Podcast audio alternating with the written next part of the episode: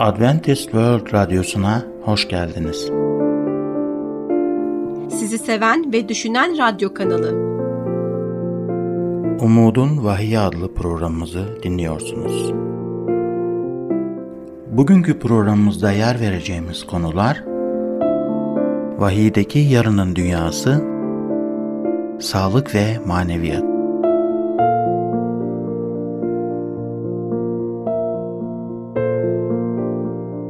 Değerli dinleyicilerimiz, programımıza hoş geldiniz. Bugünkü konumuz vahiydeki yarının dünyası. Bu konuda aklınıza takılan her türlü soruyu cevaplamaktan mutluluk duyacağımız için lütfen WhatsApp numaramız olan +357 99 786 706 üzerinden bize yazın. Cennet tam olarak nasıl bir şey?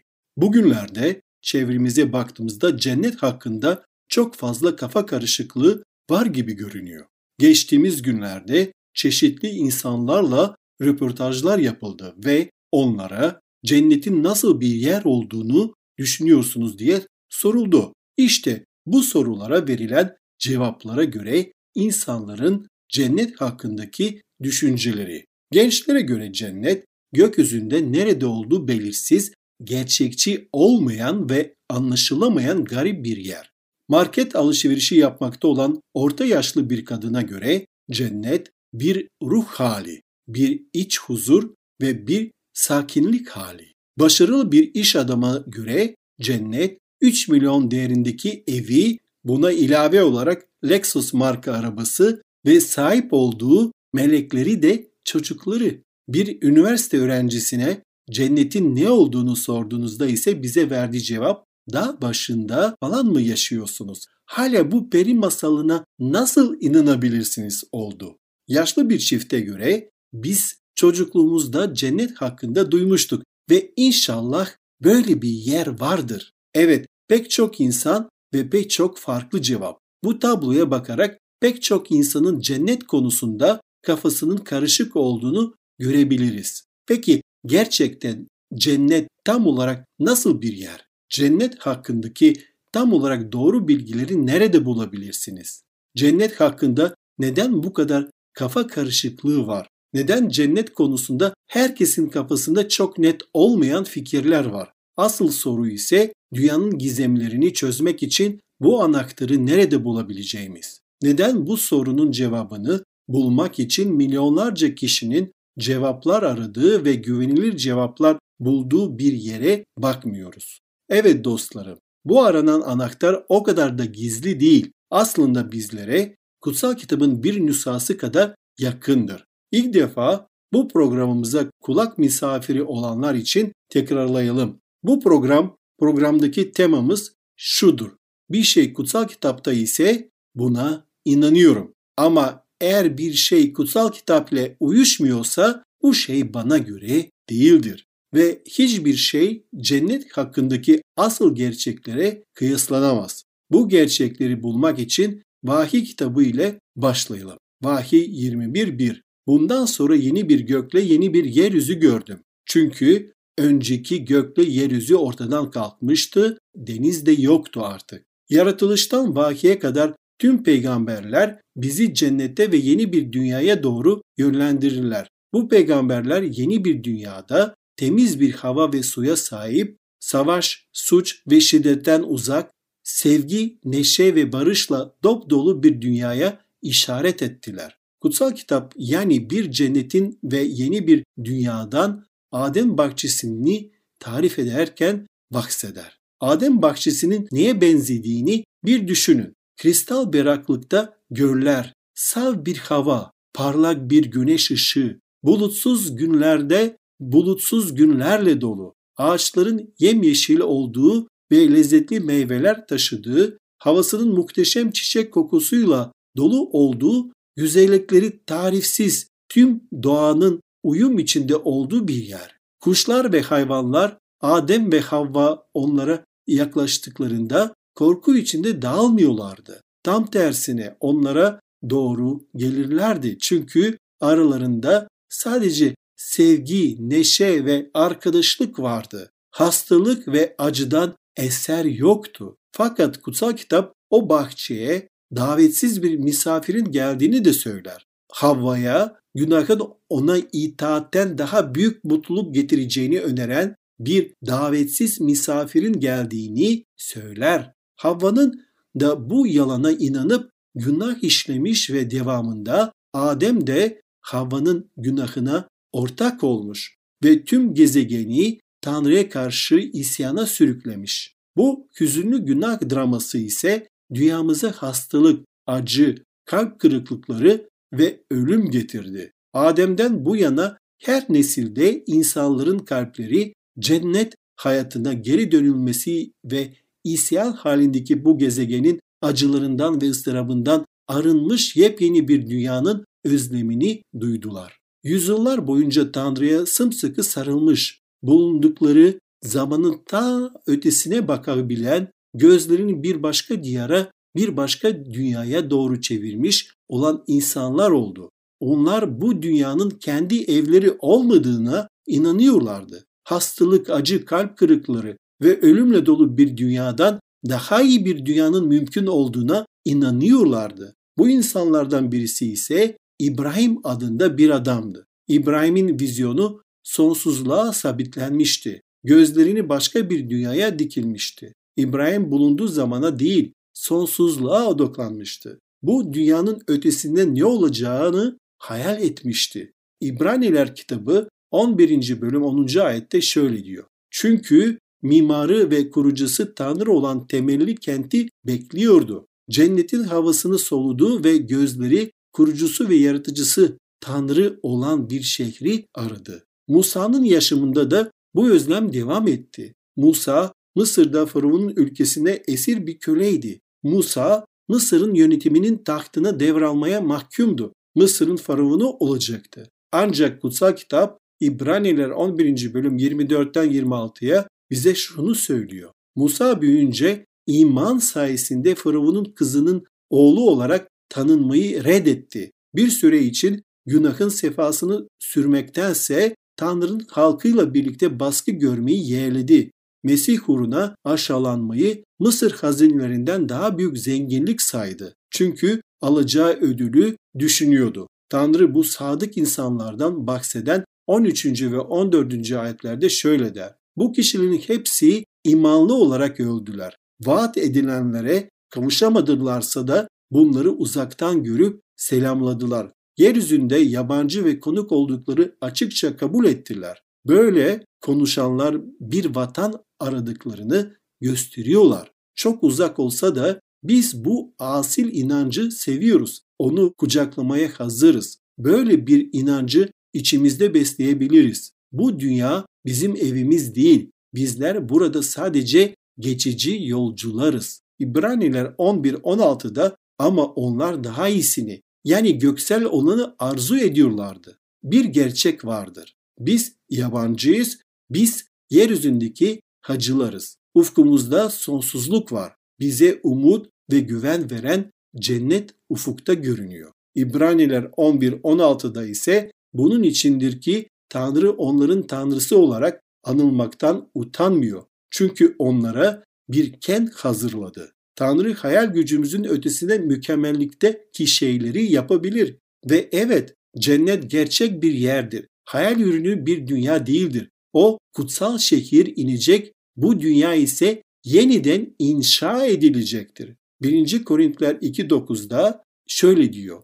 Yazılmış olduğu gibi Tanrı'nın kendisini sevenler için hazırladıklarını hiçbir göz görmedi, hiçbir kulak duymadı, hiçbir insan yüreği kavramadı. Şimdiye kadar deneyimlediğimiz en büyük neşeyi hayal edin. İşte cennetin neşesi bu neşenizden çok daha müthiş olacak. Huzurlu ve sükunet bulmuş bir kalp hayal edin. Evet, cennetin sükuneti çok daha büyük bir huzura ve dinlenciye ev sahipliği yapacak. Düşünebileceğiniz en harika arkadaşlığı, en açık kalpli arkadaşlarla en dürüst iletişimi hayal edin. Tanrı'nın bizimle ve sevdiklerimizle cennetteki iletişimi bu hayal etmiş olduğumuz kardeşlikten daha güzel, daha yakın, daha da samimi olacak. Vahiy kitabı bize nefes kesici kutsal şehrin bir tanımını vermekte. Kutsal şehrin gökten yeryüzüne inişinin bir görünümü Yuhanna'ya verilmişti.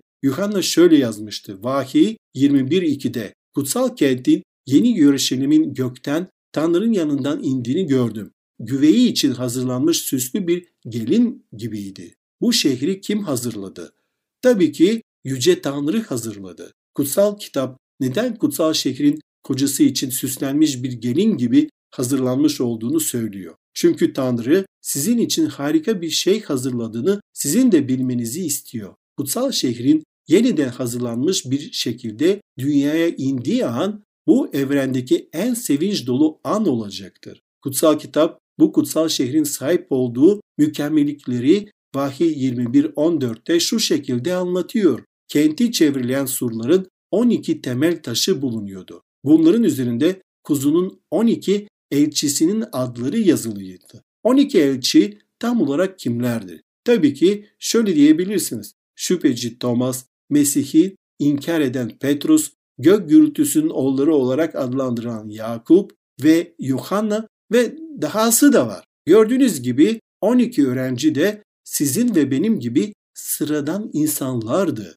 Toplumumuzda her gün karşılaşmakta olduğumuz insanlar gibiydiler. Tıpkı bizler gibi şüpheleri, korkuları vardı. Devam etmeden önce bu konuyla ilgili herhangi bir sorunuz olması durumda +357 99 786 706 olan WhatsApp numaramızı hatırlatmak isterim. Bu öğrencilerin, balıkçıların, vergi memurlarının ve sıradan işçilerin de bizim gibi zayıf yönleri vardı. Mesih'in takipçileri hataları olan insanlardı. Ancak onların isimleri kutsal şehrin temellerindedir. Neden? Çünkü Tanrı bize onlar yapabildiyse siz de yapabilirsiniz demek istiyor. Onlar içeri girebildiyse siz de girebilirsiniz demek istiyor. Cennet sadece birkaç süper seçkin insan için tasarlanmamış bir yer değildir. Tam tersine cennet aslında Mesih'in kanı tarafından kurtarılan sıradan günahkarlar için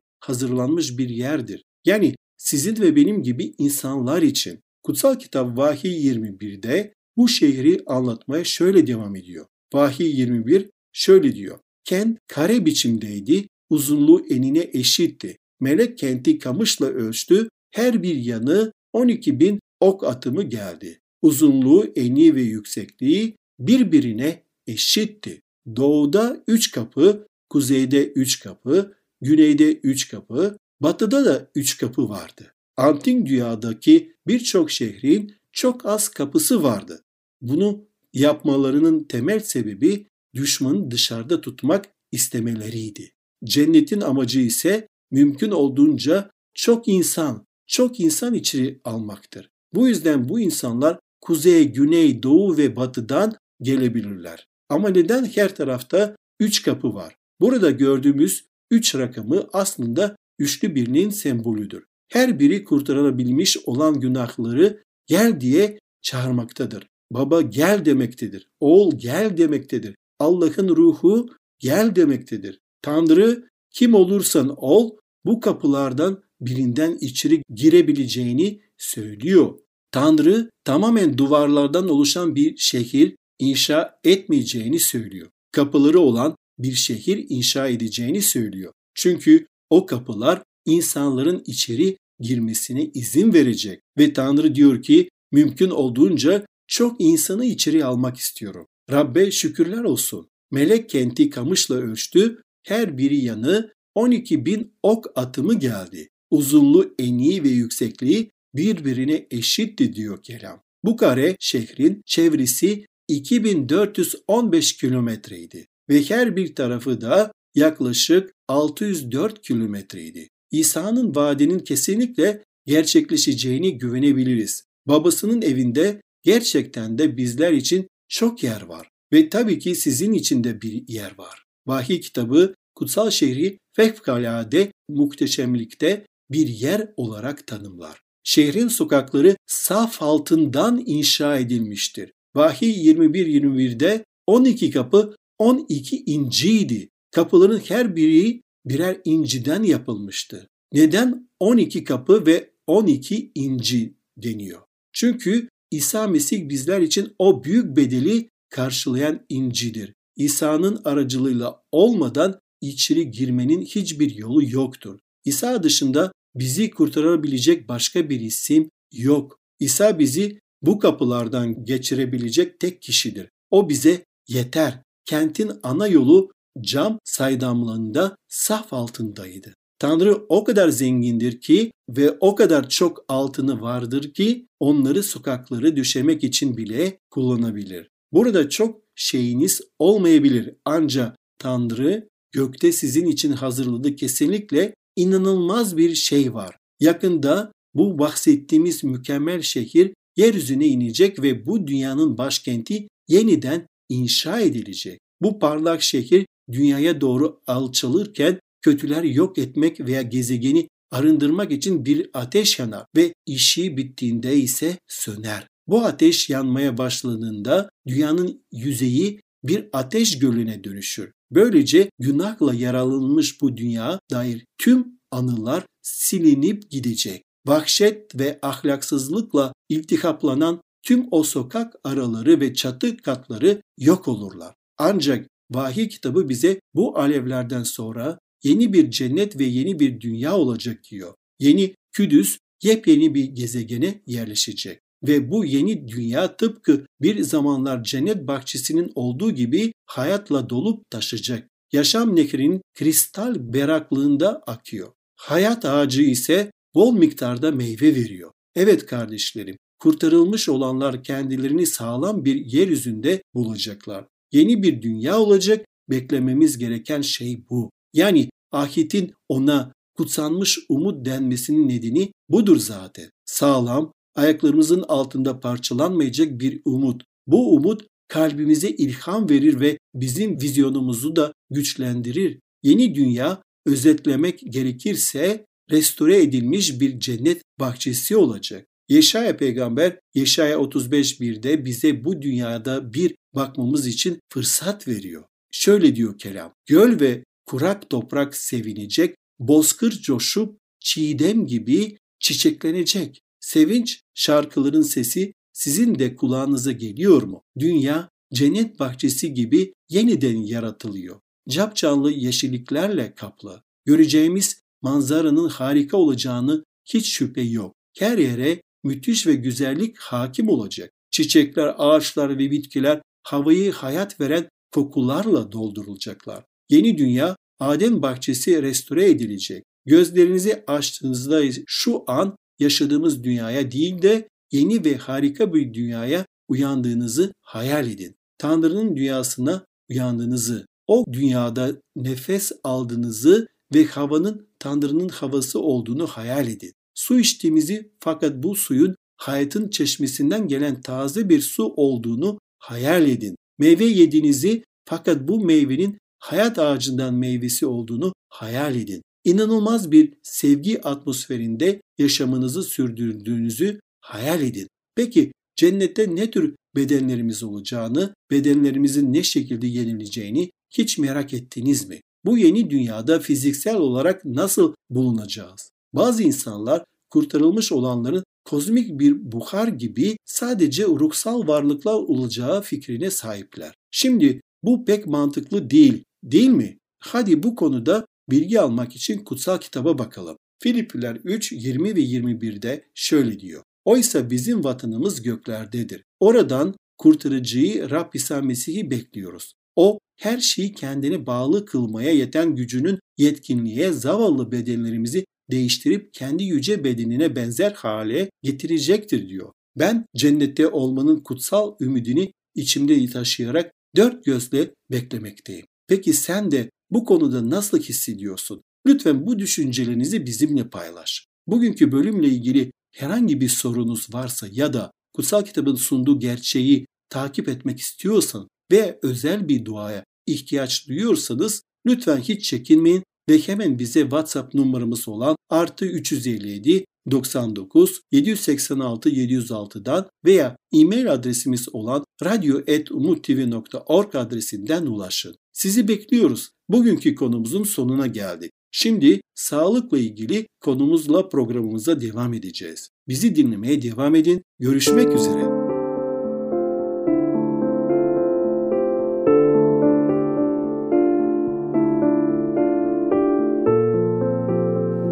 Merhaba değerli dinleyicilerimiz, sağlık programımıza hoş geldiniz. Bugünkü konumuz sağlık ve maneviyat.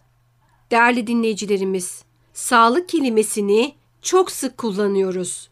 Konumuza devam etmeden önce bu konuyla ilgili herhangi bir sorunuz olması durumunda +357 99 786 706 olan WhatsApp numaramızı hatırlatmak istedim. Evet değerli dinleyicilerimiz, sağlığı tanımlamak kolay bir iş değildir. Görüyorsunuz, çok farklı cevaplarımız var.